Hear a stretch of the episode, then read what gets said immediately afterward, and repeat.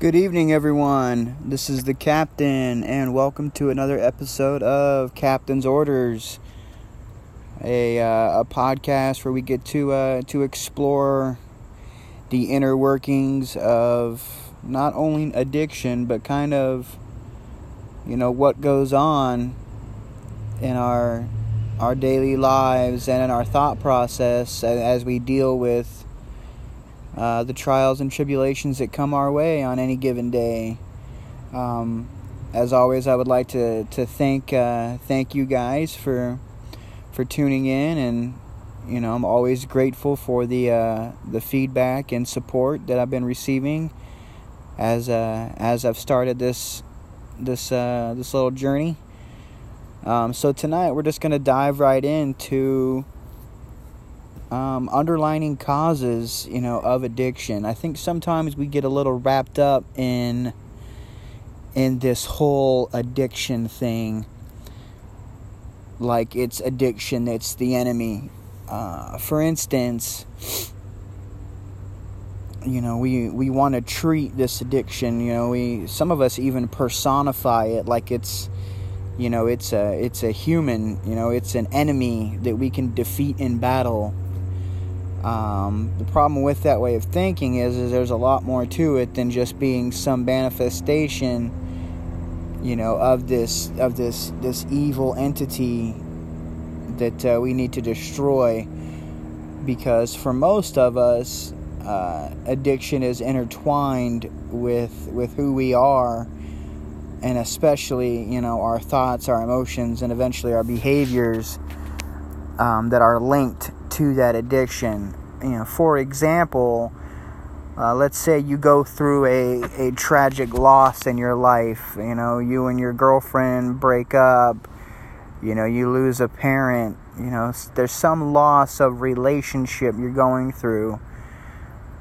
And your immediate reaction is to want to numb those feelings, you know I don't want to feel this sadness. I don't want to feel this anger. I don't want to feel this sense of defeat or this sense of failure or guilt.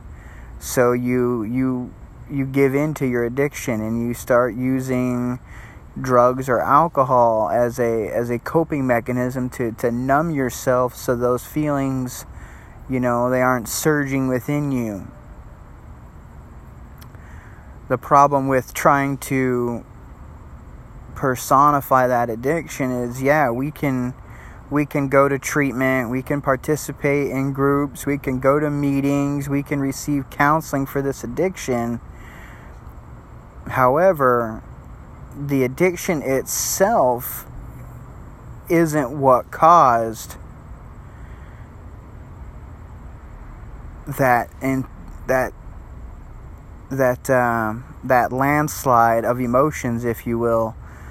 I mean, we can sit here and we can blame alcohol or we can blame drugs for the negative things in our in our lives, and it is very true that yes, those things do cause negative repercussions in our lives. But if we really get to the core of our addiction, drugs or alcohol didn't cause themselves. Something had to happen in order for, for those addictions to take hold of us. So, using the example of loss, drugs or alcohol didn't cause you to want to numb yourself. Those were the, the tools that you used to numb yourself. The cause of that was, you know, those emotions of anger and loss and sadness and you know a laundry list of other emotions that were probably surging through you. Those are the things that we really need to to examine to analyze and, and to essentially those are the things that need to be treated. Now there's no guarantee that if you treat one it gets rid of the other. You know it's not to say that if you go to counseling for your grief for your anger that you're not going to be an addict. Well, the same thing can be said about addiction counseling. You can go to meetings, you can quit drinking, you can quit using, but that doesn't mean that you're not going to feel anger and sadness and, and all those negative feelings that are, are tied with, with loss or grief or or whatever you're experiencing at the time. So you have to you have to treat both as as if they're they are tied together because they are. However, it's those underlying causes that those are the things that are really driving the addiction. The addiction isn't driving itself. You know, your feelings towards the person in that relationship. And that's just one example I'm using right now. But those feelings, those emotions, those are the things that are driving you to the addiction. Now, once you get to the addiction stage, you know, it, it gets compounded by the need uh, to continue that addiction. That chemical dependency does take over at some point but I'm looking at the initial stages of addiction and really what uh, what kicked it off. Um, and that was, you know, that, that resentment, that grief, that, that sense of loss, or, you know, for whatever reason it was that you started drinking or you started using initially. Um, and they're not all negative. I mean, you could, you could just, you know, I want to party. You know, I don't, I'm not, I don't drink because I'm sad. I drink because I want to celebrate. Well, you do that enough times, eventually an addiction, you know, takes play, it takes hold. Um, and next thing you know is you're drinking all the time. Now, those aren't negative emotions that are the reason for your drinking. However, those are still emotions that were driving you to drink. You know, where a person who's going through through loss, you know, or something negative, they're trying to numb themselves and drown out those emotions on the other side of that coin, the person who drinks to quote unquote to party, they're trying to amplify those emotions. They're they're trying to take those you know moments of, of elation and, and feeling, you know, you know, ecstatic and they're trying to amplify them so that they can experience you know a uh, a, a higher level of, of that. So regardless of which way you're you're going, whether it's the positive, if you want to call it that, or the negative side, either way, they both are going to lead you to addiction and eventually that chemical dependency. However, they both began um, due to the fact that there was at some point a an inability to control or a lack of desire to control uh, how we were feeling um, in that initial stages, that initial stage, you know, that eventually led to your addiction. Uh, I bring that up because um, somebody close to me who, who's also an addict um, recently said, you know, they're, they they don't want to be an addict for the rest of their life. You know, they don't want they don't want to always have to stand up and say, "Hey, I'm such and such and I'm an addict." You know, they eventually want to to get rid of this. Um, the problem with that thinking is you're never going to be rid of it because what drives it is your thought process. Now, that's not to say that you can't minimize those thoughts and those feelings. It's not to say that you can't change the way you think and the way you perceive events in your life to where you don't want to drink or you don't want to use drugs. But what I'm saying is is as long as you have the ability to uh, to think about what's going on in your life, you're going to have you know, thoughts and feelings about that. You know, for instance, there's going to be negative things that happen in your life. That doesn't mean that it's always going to drive you to go get loaded. You know, obviously you can you can train your your mind, you know, to handle it differently. But you're still going to experience what you hear people refer to as triggers. And triggers are, I mean, triggers can be anything from a person or a situation um, that make you want to use drugs or alcohol again. Um, memories. I mean, basically anything that triggers your desire um, to want to use drugs or alcohol. That's that's why it's called a trigger. Um, and the problem with trying to defeat addiction um, altogether is those triggers. They're going. They're going to be there. You know, you can't. You can't erase those. Now you can develop tools and techniques and strategies to where those triggers either a you know don't affect you as much as they once did or b you can you can change your lifestyle to where you don't experience those triggers as often.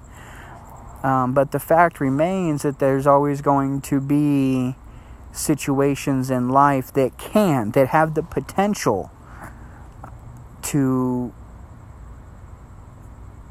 uh, revive that need or that desire to want to use drugs and alcohol again. So when we talk about perseverance, uh, perseverance is defined as wanting to achieve success regardless of difficulty or delay. Now, success, excuse me, uh, perseverance and insanity, you know, similar, but they're not the same. Insanity is, you know, doing the same things over and over again, you know, expecting different results. Well, perseverance can look like insanity at times because you're trying to achieve a goal that that's just not happening overnight. Um, and I think defeating addiction, if that's how we want to we want to refer to it, um, is definitely a situation of perseverance that at times can appear like insanity. You know, I'm going to these meetings every single day, and it's just not helping.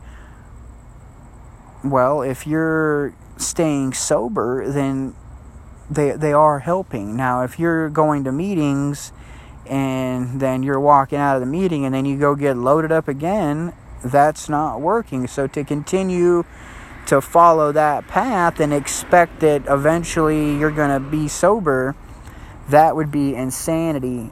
Uh, perseverance would be committing to going to those meetings, but if you notice that they're not working, it would be to to alter that regimen, maybe add something to it.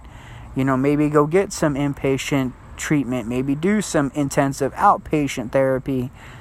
You know, anything you have to do to obtain that that goal of sobriety. Um, but the overall goal shouldn't be sobriety. Sobriety in itself isn't happiness, you know? I mean, we all know people in this world who are 100% sober and they're miserable. Um, the overall goal should be happiness in sobriety. Um, it should be a level of of competence and a level and a level of excitement about your life. You know, the fact that you can achieve things that you can't experience. You know, the good and the bad that life has to offer while maintaining your sobriety. That's what the goal needs to be. And persevering through those triggers that's that's going to be the fight of a lifetime for for a lot of people you know myself included because we have learned how to we've learned how to use drugs and alcohol to to do those things for us. You know, we've learned that oh, when I have a bad day at work, if I go to the bar and have a couple of drinks, you know, I'm going to feel better well, there's a lot of other things that you can do to make yourself feel better that don't involve, you know, drugs or alcohol. You could have gone and had dinner with with a friend or you could have gone to a meeting or you could have you know went bowling with your family. There's a lot of things that you could have done or you should have done or that you can do that are a a positive outlet for those emotions and those feelings that don't involve drugs or alcohol. And that's where perseverance really is going to come into play for a lot of us. Um, like I said, we want to personify addiction like it's, you know, this invader that's trying to take over us. And and that's that's not exactly an unhealthy way to approach it because I think that especially in the beginning stages of trying to recover or this recovery process, that really is a good way to look at it because that's going to motivate you to want to do a lot of the a lot of these things that can help like treatment, like meetings, like getting a sponsor, like going through your 12 steps. Um, however, once you're trying to maintain your sobriety, I would recommend, and mind you, I'm no expert on this. I'm really not. I'm trying to survive day to day like anybody else. But what I would recommend, because it's working for me, is maybe not look at it so much like it's an enemy, um, but it's an opportunity every day to renew your commitment to a different way of thinking. You know, we can always revert back to our addictions. I mean, believe me, they're not going to stop selling drugs and alcohol anytime soon, but we know where that leads. You know, a lot of us, we've played that tape out, and we know that that leads to, you know, jail or that leads to loss of relationships that leads to losing your job you know and we all know where eventually it's going to take us It's eventually it's going to kill us you know you're either going to get you know locked up or covered up at some point um, and the idea is is to not go down that road the idea is to live a life where you can you can experience the highs and lows you know, of life without having to use drugs or alcohol to cope with that. So, my challenge um, would be to, and, and this, this goes for myself as well, my challenge would be is to use probably the easiest tool out there, but it's it's hard for some of us because either we're not good at it or we're not willing to use it, and that's communication. The more you drag those feelings out into the light, the the easier they are to deal with. You know, isolation is the easiest way to find yourself wrapped up again in your addiction um, thinking that nobody cares and nobody wants to hear what's going on with you.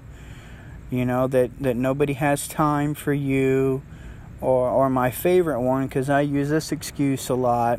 I can handle this on my own. You know that's that's one that I told myself a lot. The fact of the matter is, is there are people that that do love you and do support you and they do want to see you succeed in this uh, path to recovery, this path of sobriety. So there are people that that are going to be willing uh, to hear you out. Worst case scenario, you can't find anybody right, you know, or start a podcast. That's that's what I'm doing. Um, whatever you have to do to get those emotions and those feelings out of you to where you're not needing a substance to to help you control how you're thinking or how you're feeling. You know, you don't need drugs or alcohol to take over because you're having a hard time uh, dealing with with your emotions because you know that's that's what's going to lead you you know back to where you probably don't want to be.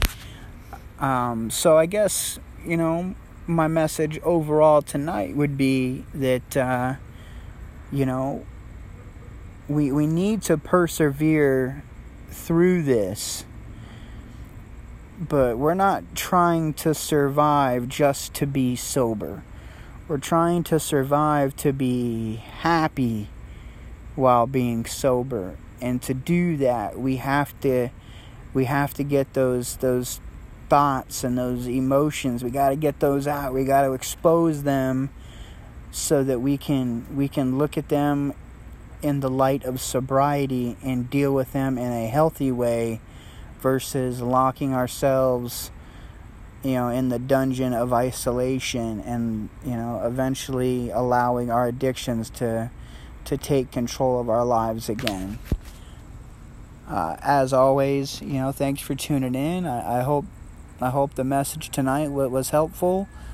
Uh, thank you all again for for all your support. And uh, you know as always you know take care